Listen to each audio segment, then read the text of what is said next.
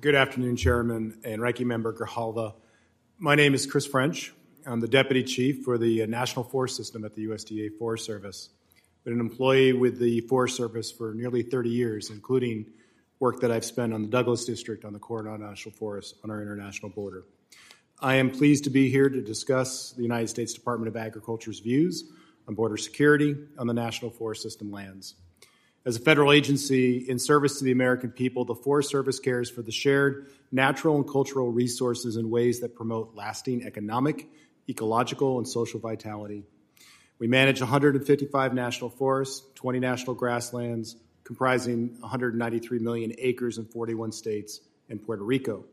Our partners include land management agencies across all level of government, tribes, nonprofit groups, for-profit entities, and communities. Since the agency's founding in 1905, partnerships have made significant contributions to our nation's natural resource management. These partnerships extend to our work with the Department of Homeland Security, Customs and Border Protection, and the Border Patrol. The Forest Service fulfills the agency's mission and provides support to Border Patrol on their mission to secure the nation's borders. Our work with Border Patrol is highly collaborative. We rely on each other's strengths to advance our distinct goals. The Forest Service has established full time liaison positions with the Border Patrol for both the Tucson sector, based in Tucson, Arizona, and for the Spokane sector, based in Kalispell, Montana.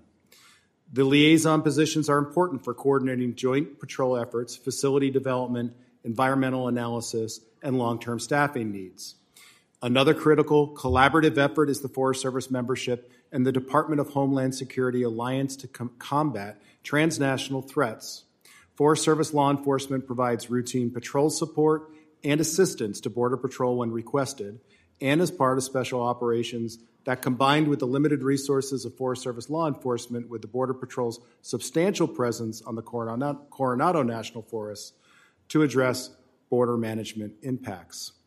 The national forests in the lower 48 share a border of nearly 400 miles with Canada and approximately 60 non contiguous miles with Mexico. The Forest Service, through the United States Department of Agriculture, is statutorily charged with managing all the National Forest System lands along this international borders. The Forest Service shares law enforcement responsibility over these lands with federal, state, and local partners. While it is fully recognized that the Department of Homeland Security has the primary mandate of controlling and guarding the nation's borders, Forest Service stewardship and law enforcement responsibilities are vital to assisting the Border Patrol with effectively defending national security, responding to terrorist threats, safeguarding human life, and stopping the degradation of natural and cultural resources on National Forest System lands. In 2006, the United States Department of Agriculture entered into a memorandum of understanding with the Department of Homeland Security and the Department of Interior regarding cooperative national security and counterterrorism efforts on federal lands along the United States borders. Our collaborative work has aligned our agency priorities with these partners in pursuit of our shared objectives.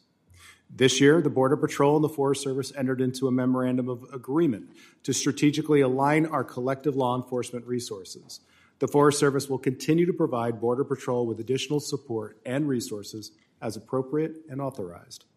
The department takes very seriously the need to address emergencies involving human health and safety and preventing or minimizing environmental damage on public lands. The department is committed to working with the subcommittee and with Congress on all of these issues.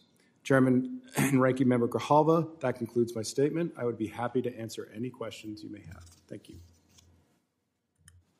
All right, thank you, Mr. French. Uh, let's now recognize Mr. Reynolds for five minutes.